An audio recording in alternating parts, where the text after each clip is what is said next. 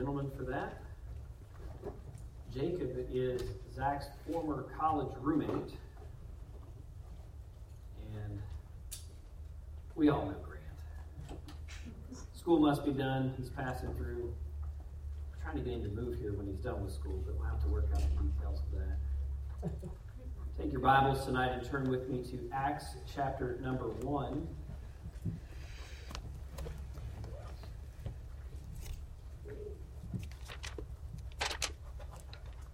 Studied quite a few different philosophies that we have around here at the church on some Sunday nights this year. A couple more to go before we kind of round out philosophically who we are. Uh, I've intended to do that this year because we are growing. And part of growth means the people that come, especially on Sunday nights or are able to watch, can know who we are and what they are becoming together in Christ here at the church. And so uh, tonight, we continue in our series and we look at our philosophy of evangelism. Now, evangelism is a broad picture, uh, as we'll see tonight, but I want to look at Acts chapter 1 and verse 8 because this is where philosophically this is drawn from. And then later we'll look at our commissioning in Matthew chapter 28 in just a few moments. The Bible says there, But ye shall receive power after that the Holy Ghost is come upon you, and ye shall be witnesses unto me. Now, who is speaking here? Christ is speaking. Jesus Christ is speaking. And he is saying to them, You will receive power, enabling, after the Holy Ghost comes upon you. And what is that enabling for? And that is to be a witness. Unto whom? Him. Christ, the Son of God, both in Jerusalem and in all Judea and in Samaria and under the uttermost part of the earth. Let's open in a word of prayer and we'll jump right into our philosophy of evangelism this evening. Father, we thank you for the opportunity that we have to study who we are and what we ought to be about. Help us to understand our purpose does not change. We as a church exist to glorify God by making disciples of Jesus Christ who love you, love others, and share the gospel. I pray that you would help us to be purposeful, intentional in doing that. This is what we will study tonight. This is who we are. Bless, I pray, this hour in Jesus' name. Amen. God has commissioned us to be witnesses. What does it mean to be commissioned? All of our military personnel in here can tell you what it means to be commissioned. What does it mean to be commissioned? Maybe they can. We got all grunts in here, all enlisted in here. What does it mean to be commissioned as an officer? Officer. All right, it means you're an officer. It means you've been given a task or an authority. What did you say, Keith? Called up or assigned, exactly. Uh, so a commission broadly, we do have a bunch of grunts. That's a good thing. That's not a bad thing, by the way. My dad just slipped out. He was a reserve colonel, a lieutenant colonel. I could have asked him, but he slipped out just in the nick of time, so I couldn't get what his answer was on a commissioned officer. Here's what it means to be commissioned, or what a commission is. As a noun, it is an instruction, a command, or a duty that is given to a person or group of people. So, in other words, it is an instruction it is the way of doing business. It is what is expected of us. It's our responsibility or duty. As a verb, it carries the same meaning, but it's an action. It is an order or authorization to do or produce something.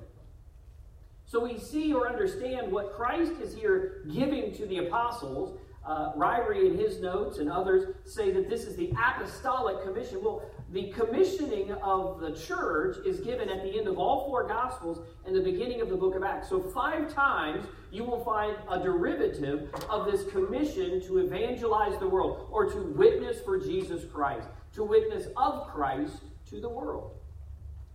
What then is our commission expressly? We'll take your Bibles and turn back, if you will, to Matthew chapter 28. Matthew, the gospel written to present Christ as the king, finishes with the kingly command to go and make disciples also. Matthew chapter 28, beginning in verse number 18, the Bible says, And Jesus came and spake unto them, saying, All power. That word power here is the word authority. It's a different word in the original language than the word power in Acts 1 8. That word in Acts 1 8 is the idea of dunamis power. This word here is exousia power, it is authoritative power. He says, All authority, all power is given unto me in heaven and in earth. Where did Jesus Christ get this authority, by the way? from his Father, but from his actions. He died, he was buried, and he rose again. Only he then can give this order because the power is on earth and in heaven because he has been he's lived perfectly, sinlessly, died completely, and he rose victoriously. Because of that, all authority has been ceded to him in these matters, he says. What does he then tell us to do? Go. Go ye therefore and teach all nations, baptizing them in the name of the Father and of the Son and of the Holy Ghost, teaching them to observe all things whatsoever I have commanded you. And lo, I am with you always, even unto the end of the world. We then are commissioned as a church body to accomplish the work of evangelization until the Lord returns. And most of you look Amen. at me like that's a mystery. That's our commissioning. When someone asks what we're supposed to be about at the church, that is at the top of the list. Philosophically, then, this is an important ministry. You say, why did you lead with this one? Well, because we have to understand the superstructure of ministry and leadership and all of the things that involve discipleship that get us through to fellowship participation, as we looked at last week, that bring us to the idea of this is the work we do together. This is what we're to be about. We are commissioned to this task. The authority is given to us and the ability is given to us. We've been commissioned to this. It carries a promise of his presence, this commissioning in Matthew 28. As we engage in that work, it brings in not just the promise of his presence, it brings the promise of his power in enabling and authority to do that work. So we can divide then our commissioned work then into three realms, and we begin this evening with the local evangelism. I'm not going to preach just on local evangelism, just on the regional evangelism, and just on the global evangelism. We're going to deal with all of it because we're trying to understand specifically tonight our philosophy on evangelism. And evangelism's a big basket. It's a big thing to contain. It's got a lot of moving parts to it. There's things that we are to do here in our Jerusalem. There are things that we are to be engaged in in our Judea, that is broadly our region. And then there are things that we are to be doing to the uttermost parts of the earth. That's why Acts 1.8 is really the best template for our philosophy. It's the verse. It's the cornerstone or the keystone. If you will now go back with me to Acts chapter number 3. We'll do a lot of bouncing here in the book of Acts because it is our manual for a church of how we operate. In Acts chapter number 3, we read a wonderful story that develops after the day of Pentecost and they are breaking bread and having fellowship one with another that we studied last week at the end of chapter 2. We get to chapter number 3, the Bible says in verse 1 Now Peter and John went together into the temple at the hour of prayer, being the ninth hour. And a certain man, lame from his mother's womb, was carried, whom they laid daily at the gate of the temple, which is called Beautiful, to ask alms of them that enter into the temple. Here is a beggarly man who needs assistance. Listen, Jesus says, The poor you will have with you always. He is not shaming the poor. He's just saying to us, this is going to be a constant in mankind. What we find then is Peter and John on their way to worship God, but also on their way to do the work of witnessing for God, see this man. The Bible says in verse number three, this is, I think, the key to local evangelism seeing people. Seeing people on their way to hell. The problem that most of us run into is that we don't see people on their way to hell. We just see people. Sometimes we see them as problems, sometimes we see them as opportunities, sometimes we see them as things to exploit, but we don't actually see them in their actual plight, which is bound for hell. The Bible says, when who, seeing Peter and John about to go into the temple, asked an alms. And Peter, it says, fasting his eyes. He saw them, he, they saw him with John and said, Look on us. In other words, listen, pay attention to what we have to offer. Now, I can imagine this poor beggar was probably saying, What at this point? Man, they got something good for me. Most people walk right by and don't give me the time of day. These two cats have stopped and looked squarely at me. This is going to be a royal payday. This is going to be good. Well, we keep reading. Bible says in verse 5, he gave heed unto them, expecting to receive something of them. You would too if you were a beggar your whole life. Then Peter said, Silver and gold have I none. Oh, no! What now? The beggar could have immediately shut him off and turned him, you know, tuned him out. Notice what Peter says, but such as I have, give I thee. In the name of Jesus Christ of Nazareth, rise up and walk. And he took him by the right hand and lifted him up, and immediately his feet and ankle bones received strength. And he, leaping up, stood and walked and entered with them into the temple, walking and leaping and praising God. And all the people saw him walking and praising God. And they knew that it was he which sat for alms at the beautiful gate of the temple. And they were filled with wonder and amazement at that which had happened unto him. And as the lame man which was healed held Peter and John, all the people ran together unto them into the porch that is called Solomon's, greatly wondering. Here's the point. They had nothing of this material world to give him, but they had everything of the spiritual realm to offer him. Right. So the impetus of our local evangelization always comes down to not what we have materially, but what we have spiritually to offer to others.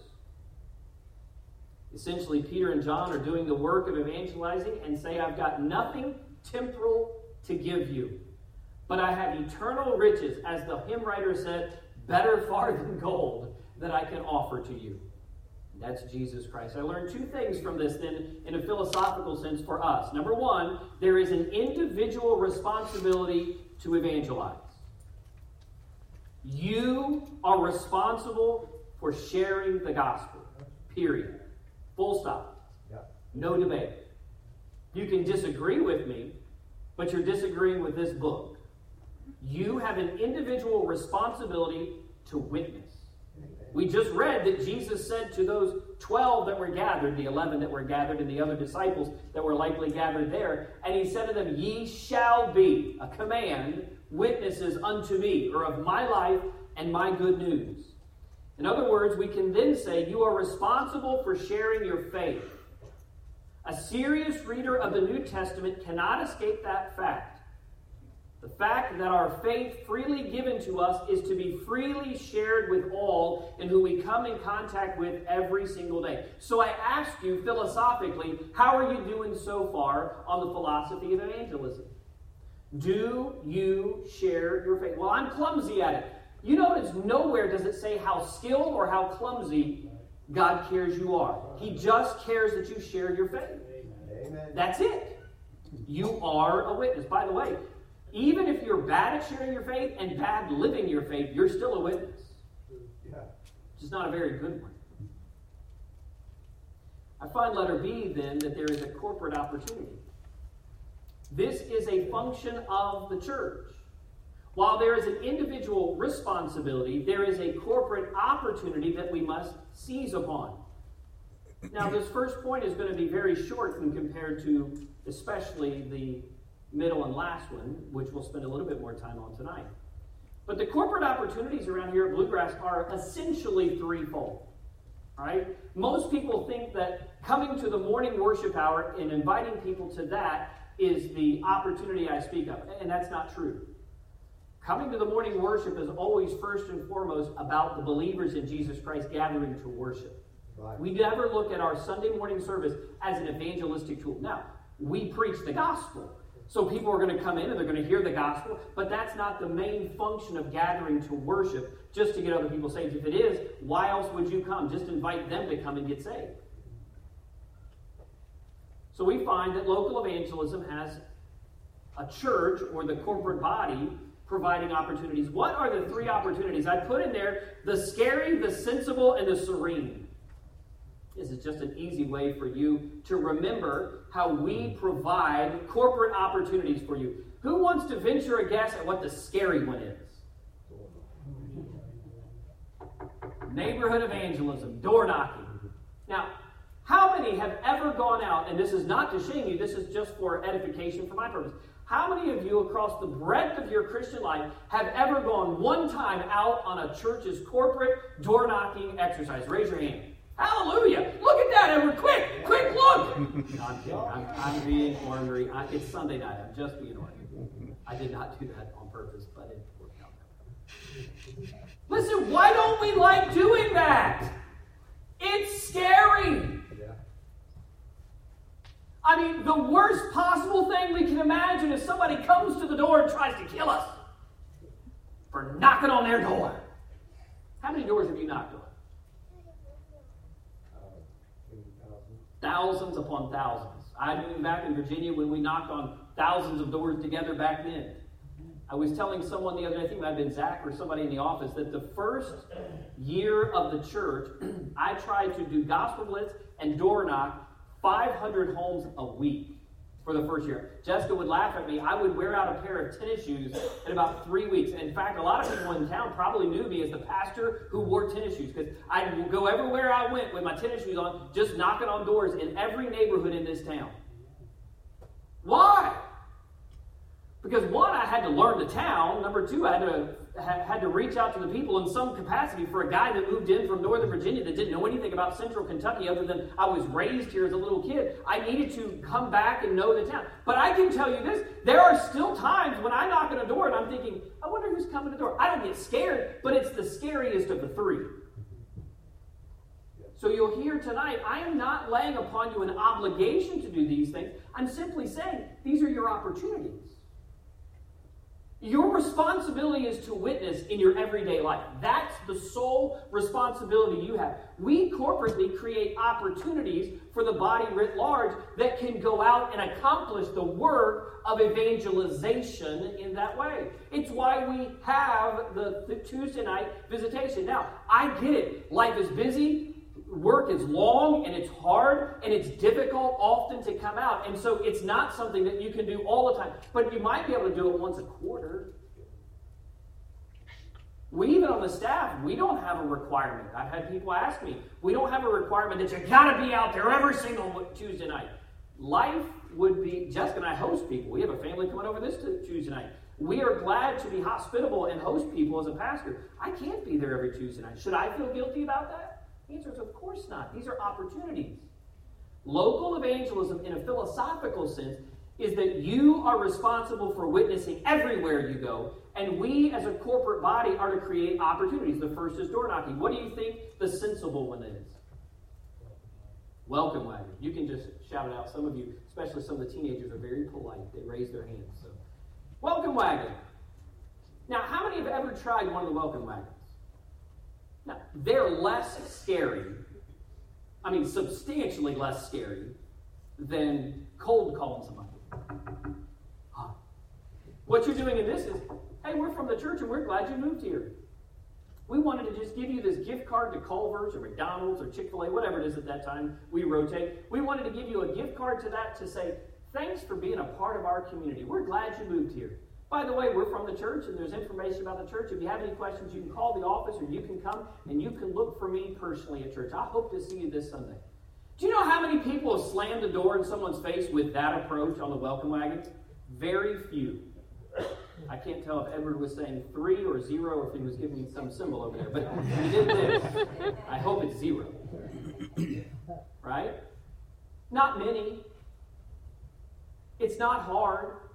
I put that in the category of sensible ways to corporate, create corporate opportunity, church-wide opportunity.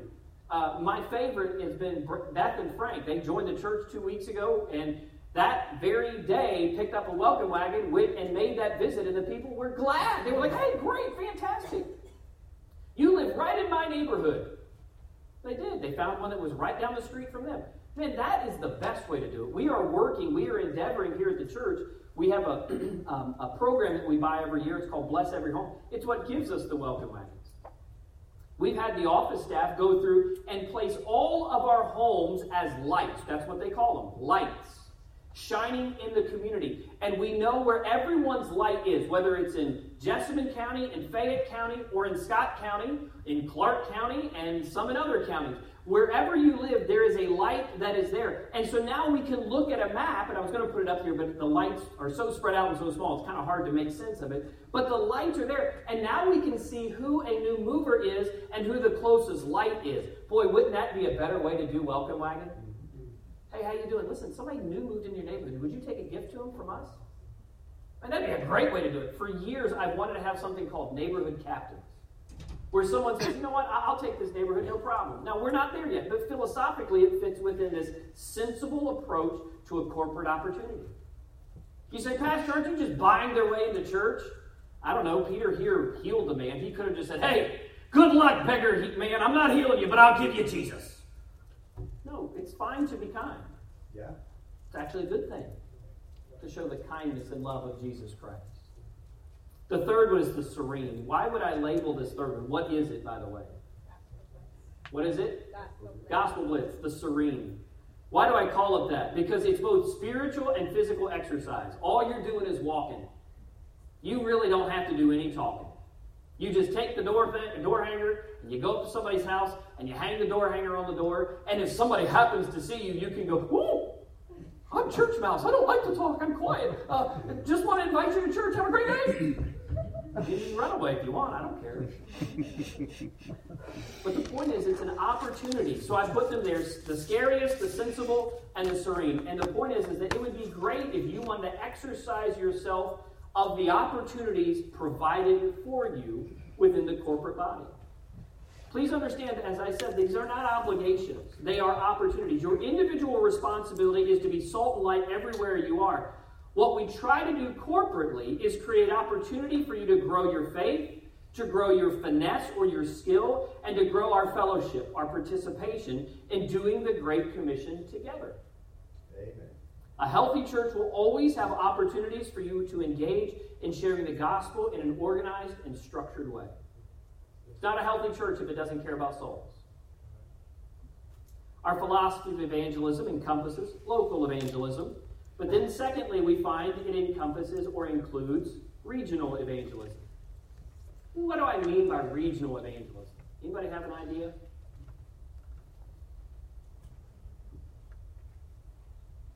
region, uh, Acts chapter 1 and verse 8, you're going to be witnesses unto me in Jerusalem, that's local, and Judea. Where was Judea? What was Judea? It was a region, correct? And so the city of Jerusalem was in that state, or the Roman Empire, Idumea is what they called it, uh, of that region. And the Bible tells us over and again that churches were established throughout that whole region. We read in other places in the New Testament that there were churches of regions like Asia Minor. Here's what it says in Galatians chapter 1 and verses 1 and 2. Paul, an apostle, not of men, neither by man, but by Jesus Christ and God the Father, who raised him from the dead, and all the brethren which are with me unto the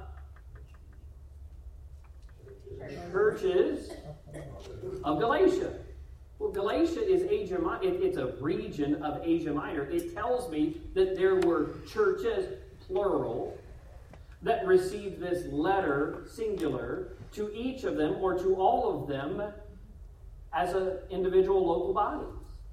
The other idea that we get from this idea of regional evangelism is in Acts chapter 9 and verse 31. The Bible there says this Then, where is the then? After Paul, Saul, had been saved and he had been brought into the church and he had been uh, uh, uh, discipled or taken under wing by Barnabas and he had traveled back to Jerusalem, we find it says, Then, after he was saved and no longer breathing out threatenings, the Bible says, Then had the churches rest throughout where? All Judea in Galilee and Samaria, and were edified, that means built up, and walking in the fear of the Lord and in the comfort of the Holy Ghost were multiplied. we understand then from these passages that there is a need for regional reach of a church. How do churches reach their region? I mean, let's take our region and say it's the bluegrass. Now you kind of figured out 14 years ago why I named the church Bluegrass. Not because I like the music, I have no problem necessarily with the music, but I didn't name it for that. I named it because we want to impact this entire region. But there's some parts of the bluegrass that are 45 minutes to an hour's drive away. How many people are going to come to church here from an hour away? How many tonight came from an hour away? One? Hallelujah. This Gail lives all the way out in Bath County. Why would somebody drive that far? She wants to be part of a good church. There are many others that do. But usually it's harder for them to be in association and fellowship here. It, the distance creates delays in service, we might say, or difficulties in service. So there's a lot of ways that you can skin the regional cat conundrum. And all of them are on the table, but I want to talk about them as part of our philosophy tonight. There's a good pastor of a wonderful church here in central Kentucky who not long ago set out a goal of starting 50 churches across Kentucky. That's a noble goal, that's a good thing. But it might have been too specific of a task. How many churches need to be started? Might be 10, might be a 1,000. I also know of a church in California that is a wonderful work with a great pastor, yet some people drove two hours across Los Angeles County to attend that church. That church ran 6,000 members at its peak. That church has since begun to plant churches closer to people's homes in heavily populated areas of, areas of Los Angeles, California. There are also churches in our area that decide that there's going to be one central church and a lot of satellite churches where they will do their own music thing and they'll have their own fellowship thing, and then there will be a preacher who gets up and does his thing. Is that really a church? And the answer is it might be for that local group, but when it comes to the preaching of the Word of God and worship, boy, that model breaks down real quick. There's no personalization in the worship. There's no wholeness, if you will, in the worship. There are a thousand different ideas that churches develop as to how they can reach their region for Christ. My goal this evening is not to mock what others do because I'm glad for their valiant efforts in trying. They should be commended for reaching the lost for Jesus Christ, however they go about doing that. But we have a philosophy of evangelism that includes regional evangelism. This came to light last summer when we were talking about developing and what we will do for a building. It dawned on me, and then it dawned on Brother Mike, and Brother Mike and I and others have talked since talked about this. What is our plan? We at that time had almost 10 families driving from Jessamine County. Is that sustainable for them to continue to drive 45 minutes to an hour to come to a Bible preaching church? And the answer is not for long. Especially when somebody hosts an activity on the north side of Scott County and it turns into an hour and 25 minute drive. You start to understand the concept. The philosophy guides then what we do. What do we do with that? Well, there was earnest conversations about planting a church in Jessamine County. We came very close, and we are still, I think, very close in some sense, in some areas, to planting a church out of ours that would accomplish bringing together 5, 10 to 12 families. You say, but Pastor, that would hurt us as a body. Not if it grows a church and a work locally and regionally for that place.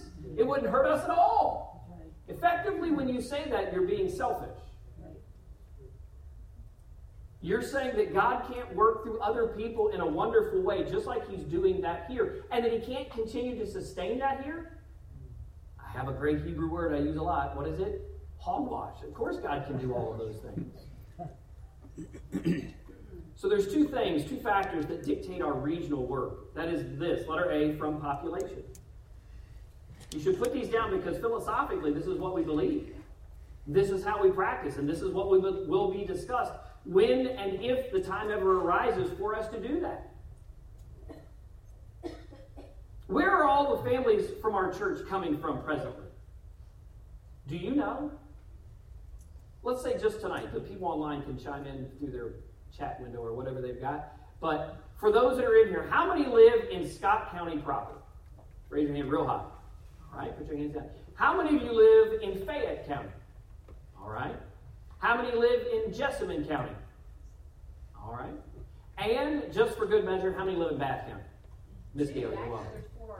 That's right. The McCorkadales live out that way. There's four that live out there, two families, four folks. So when you look at it, we realize that we are spread. If I showed you the map and I were to take a loop, I've talked about this in the office many, many different times. If I were to take a loop around just on the perimeter of where all of our families live, I would drive in the Commonwealth of Kentucky 214 miles. I feel sometimes like a circuit riding preacher if I need to go to all those. I'd never have had a day where it's like, Pastor, you need to come here. And the next day, Pastor, you need to come here. Oh, the gas budget is going to get real bad for the church if that happens. It's based on population. How far will families willingly drive to be part of a good Bible preaching church? Probably pretty far to be part of it. We met two young ladies that were here visiting this morning. They live in Williamstown. They both work at the Ark. One is from Minnesota and one is from Texas. Two single ladies. And they said, Yeah, we drive, we've been driving down here for church on Sunday morning. That's easily 40 miles one way. I can't imagine the Ark's paying them that well or well enough that they can afford gas to drive all the way down here Sunday morning and Sunday night and Wednesday night and then be involved in the Forerunners ministry. it gets harder. So we have to start looking. So, in other words, philosophically, we have to understand that even in the book of Acts, they didn't just keep the church at Jerusalem. God, in fact, brought persecution on the church when it decided to stay bigger than it ought to have been. I have a wonderful proof. If you read Acts chapter 1 and verse 8, he says, Go to Jerusalem, Judea, Samaria, and the uttermost parts of the earth. And if you read Acts chapter 8 and verse 1, there's great symmetry to it. Paul is breathing out threatenings in Acts 8 and verse 1. And by the time you get to verse 4, it says, They went everywhere in Jerusalem, Judea, Samaria, and the uttermost parts of the world, preaching the word. In other words, God said, No, no, no, I don't want you to just stay comfortable in this big, massive humanity that is uh, uh, accumulating just more and more people. A healthy church will always be a growing church.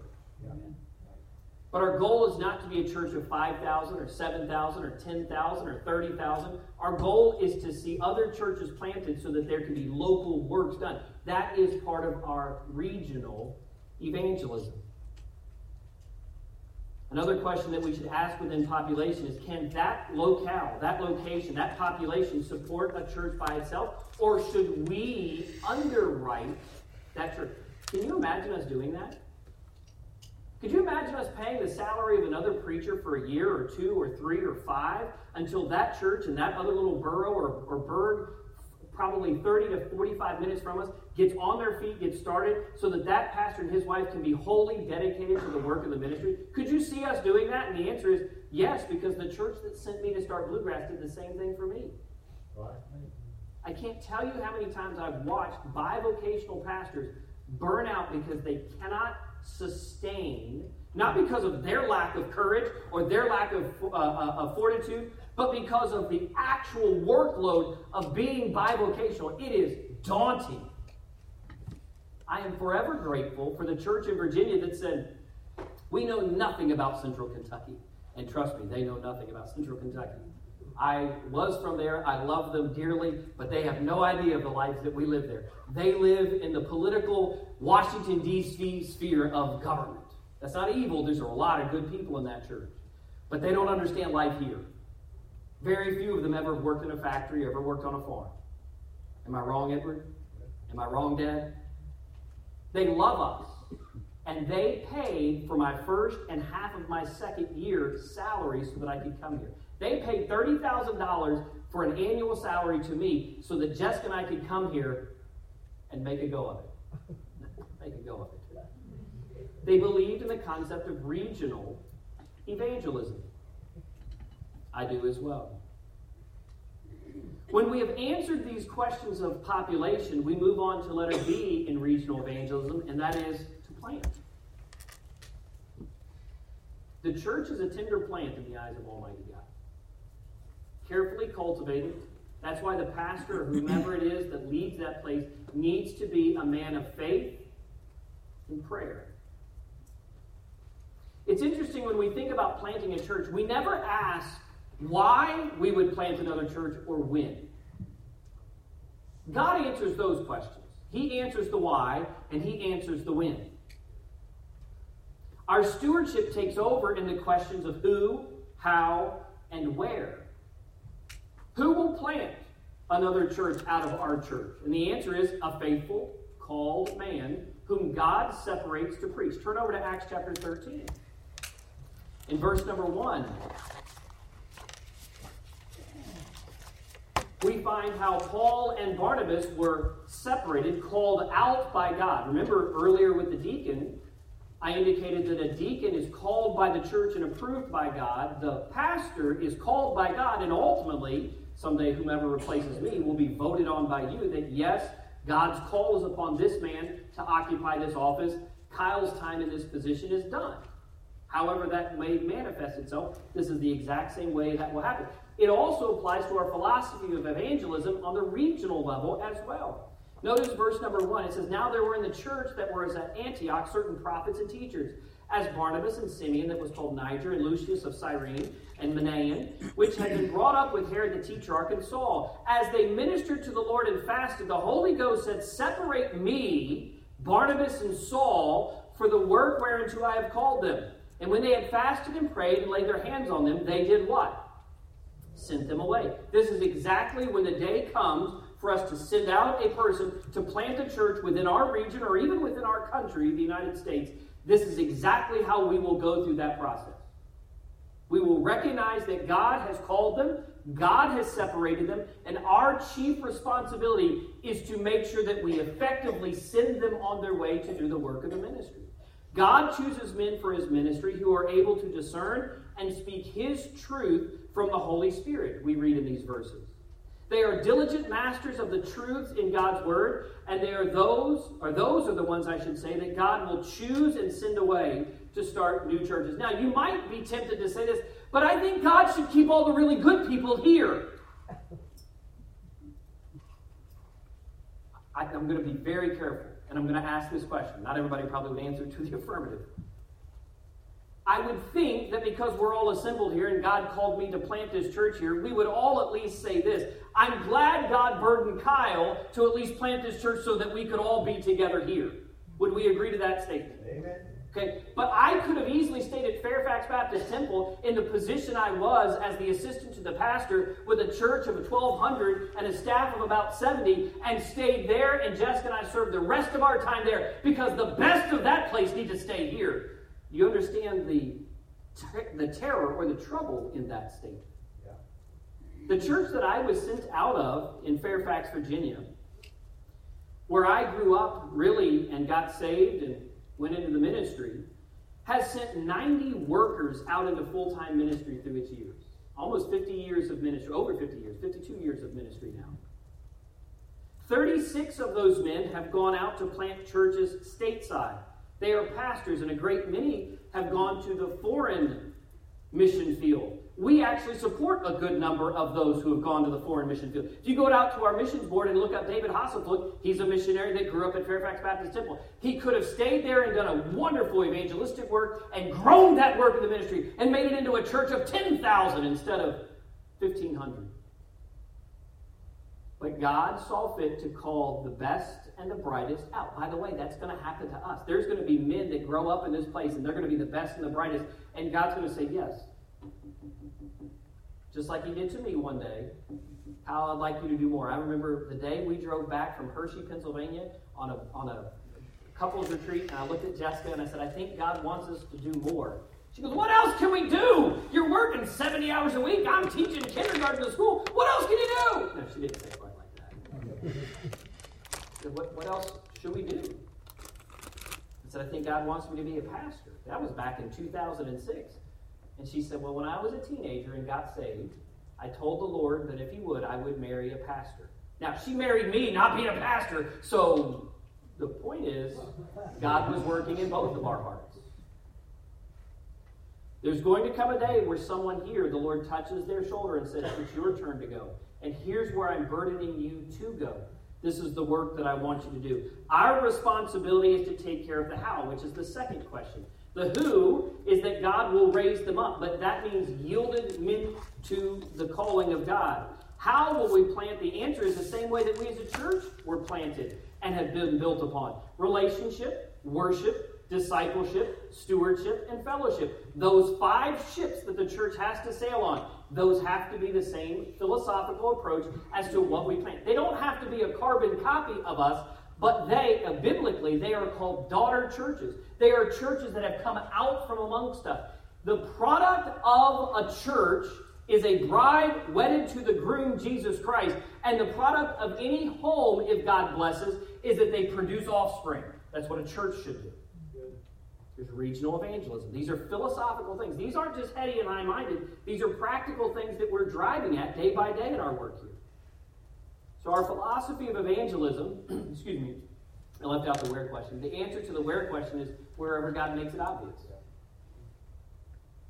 So, our philosophy of evangelism encompasses local and regional evangelism, but then it deals, number three, with global evangelism. you can study this idea of global evangelism or worldwide evangelism in Acts chapters 13 through 27. Speaking of the sermon this morning, you want to make a great movie?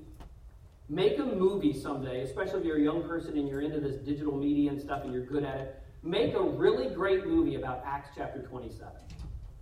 I mean, there is intrigue, there is trust, there's uh, danger, there's, there's life or death situations on the high seas. Some of you are like, Acts 27, I'm going to go look at it. Yeah, you should.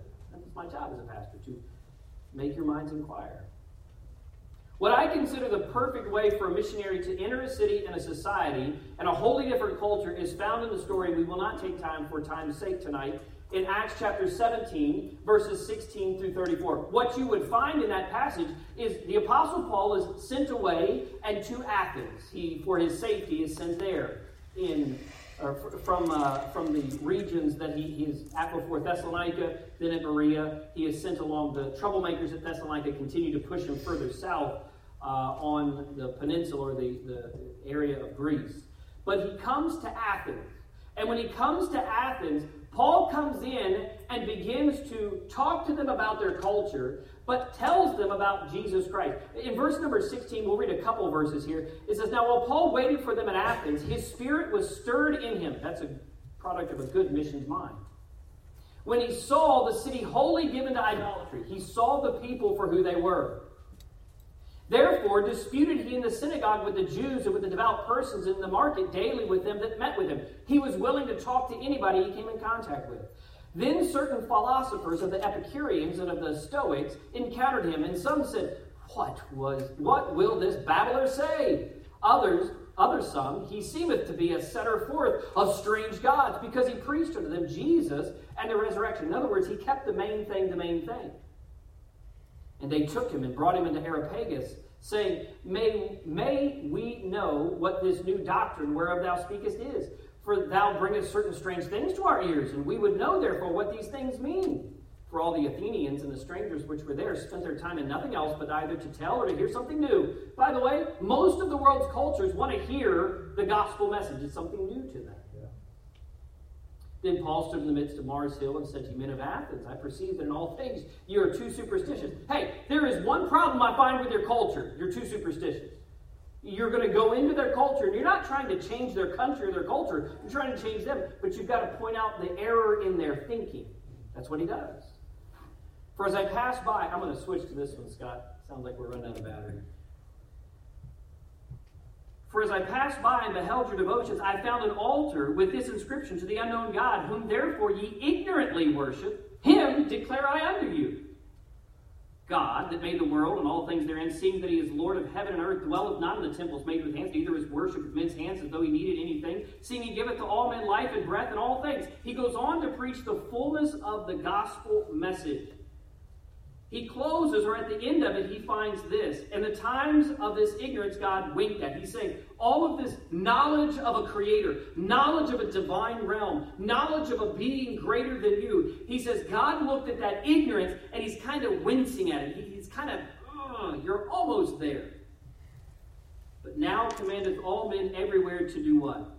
Repent. He taught the resurrection and repentance the core essentials of the gospel. That's what a missionary going into a foreign country, into a different culture, in a different society needs to do. You will find that uh, if you read verses 31 through 34, some of them mocked him. Many of our missionaries are mocked, and many of our missionaries are minimized in those cultures. But some, the Bible says, clave to him. They would not let him go because what they heard changed their life forever. That is the work of a missionary in global evangelism. There are two key elements in our philosophy of world evangelism. Then, first, faith is required. Faith is required for families to go to the foreign field. Would to God that He would call someone from our church. That would be a rich blessing to us to see God send someone to a region of the world where they can share the gospel of Jesus Christ and that we can then partner with them for those who go from our midst or whom God brings in for us to support, here are four simple traits, and I put them in your notes as well, that a missionary ought to have as their makeup. We look for these things when someone comes here to be a missionary eagerness. Pam, as the mission secretary, will field probably throughout the year dozens, if not several dozens, of emails from missionaries that want us to support them in their evangelistic effort, church planting, discipleship work overseas. But if someone writes to us and says, We've been on deputation for nine years,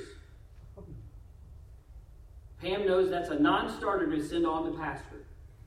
Why? They're not meeting what our philosophy is, which is an eagerness to get there and do the work of the ministry. The next one is energy. Do they actually have sustained energy once they get on the field? One of the tragic stories I've heard is a friend of mine was a pastor in Tennessee, and people from his church had gone around and become missionaries, and they were in the country of Tanzania, and they literally, Sunday after Sunday after Sunday, were sitting behind walls around their pool, living off mission support from the United States. They had no desire or energy to go out and do any of the missions work that they had told everybody they would. That pastor, to his credit and commendably, got on an airplane as soon as he heard it, flew to Tanzania, and on a Sunday morning knocked on the door of that missionary family, and they were aghast. And good for that pastor. He immediately or promptly told them to come home. They got to have energy. They don't necessarily have to see 90 new converts this week. That's not what we're looking for. But they've got to have energy the empowering of the Holy Spirit of God. The next one is education. Know what you're going to, know what you're in for. And the fourth one is efficiency. Don't waste things. Be efficient in your work. Once a supportable servant or family is found, faith then is required for the church to engage. We look for and listen to those who are seeking to reach the world for Jesus Christ. And when we find a family or families, we try to engage in supporting their work. Once that family is found and the church engages, then it's for the church to choose to support them. God gives each of us income, and we give back to Him the tithe and the offering. Some argue the tithe is not a New Testament principle, and I would marginally agree with that. But I would say this the principle of the New Testament is giving sacrificially. Are you giving that way? If not, then stick to the tithe at least. That would definitely include giving at least a tenth. Our missions giving is not part of our general fund giving, as many Southern Baptist churches choose to make it. We make it a grace giving, a faith promise giving, above what we give as our tithe to the church locally. We give above the general fund to the world or global evangelistic efforts that we engage in. The church family, by the way, has faithfully given year after year to the work of spreading the gospel, and we are able to take on new families in new or needed countries because of your increase and because of new families coming to the church who are introduced to this philosophy. So faith is required, but secondly, fiscally we must be fiscally responsible. Now, that may not be the first thing you think of when you think of a philosophy of evangelism, but we must be fiscally responsible in the world of evangelistic efforts. We must responsible, be responsible in that we cannot support every qualified person. We would run out of your money very quickly. Now, some would say, well, really, you just got to operate in faith. Those people usually go out of business very quickly as a church and do no good for God. Yeah. Stewardship is always a Bible principle. We have chosen to build a world evangelism policy, that means our missions policy, that allows for new families but also strengthens existing faithful families. We bring a church, a, a missionary family on for support at $125 a month. That's $1,500 a year.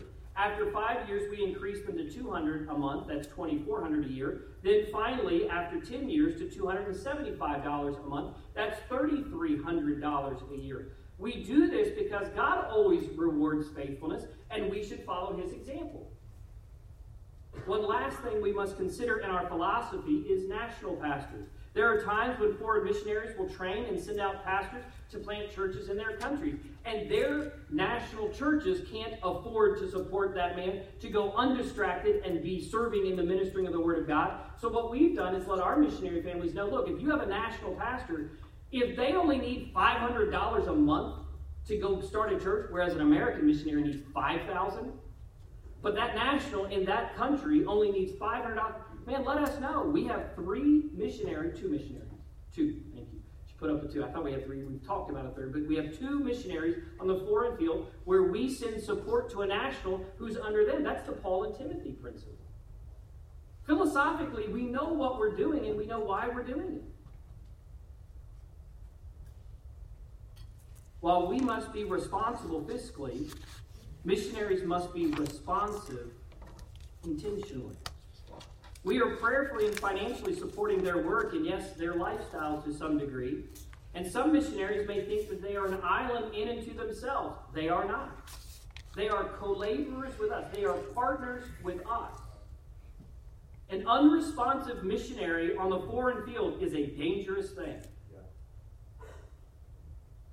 No, they are not, in case any of them are watching, they are not at our beck and call, but they are our partners. And we expect with our prayer partners who write to them that at least we'll get a prayer update letter and occasionally there will be some interaction. I understand our missionaries have 100 to 150 churches that support them, and it gets very hard to keep up with all of them. But they ought to be at least able to be responsive and say, Thank you for caring. Thank you for praying.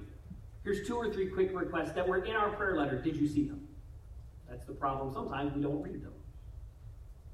So, two last things here. We must be faithful in giving while they must be faithful in going. It is a sad thing, but philosophically, we must say what happens when a missionary doesn't do their task. We have had to suspend missionary support for seasons and for one for good. Others have come off the field and told us that they no longer need our support. And in those cases, because of their honesty, what we always do philosophically is we will support them through the end of that calendar year because they have to transition back from the field. We don't always know the reason. Obviously, if it was for sin or they were taken in sin, we didn't. We had a missionary years and years ago that they had to leave the field because of sin on the part of the man's part. And what we chose to do as a church is we continued with the monthly support for the wife only. We made sure there was a designated account and we sent the money only to the wife. She wasn't at fault for the sin. And so our responsibility always is to do good to the household of faith. There's philosophy behind everything we do here, including what we do in our missions work. And so while we have had to suspend missionaries before, thank goodness it's not often. It would be a terrible thing if we had to do it over and over and over again. You have to look at this as a partnership, and that's what it is on the global scale. I'm thankful for our philosophy, whether it's local, regional, or global, that we have and practice here at Bluegrass Baptist Church. So we could say this in closing then tonight. The philosophy of evangelism at Bluegrass can be summarized this way. We believe our commission to evangelize involves us locally through individual responsibility and corporate opportunities, regionally finding population pockets, then planting a New Testament church, and globally partnering in faith with faithful servants in a fiscally responsible way. That is our philosophy. here. It sounds a little bit verbose, a little wordy perhaps, but that covers the gamut of all things evangelistic. There's no more exciting thing, by the way, than to partner in evangelism with the Lord, with each other, and with other faithful servants whom God brings along our path. I'm going to close in prayer and then just stay seated. We'll be very brief. We need to take a vote on a missionary family that we're taking on for support this evening. Father, thank you for the night that we had.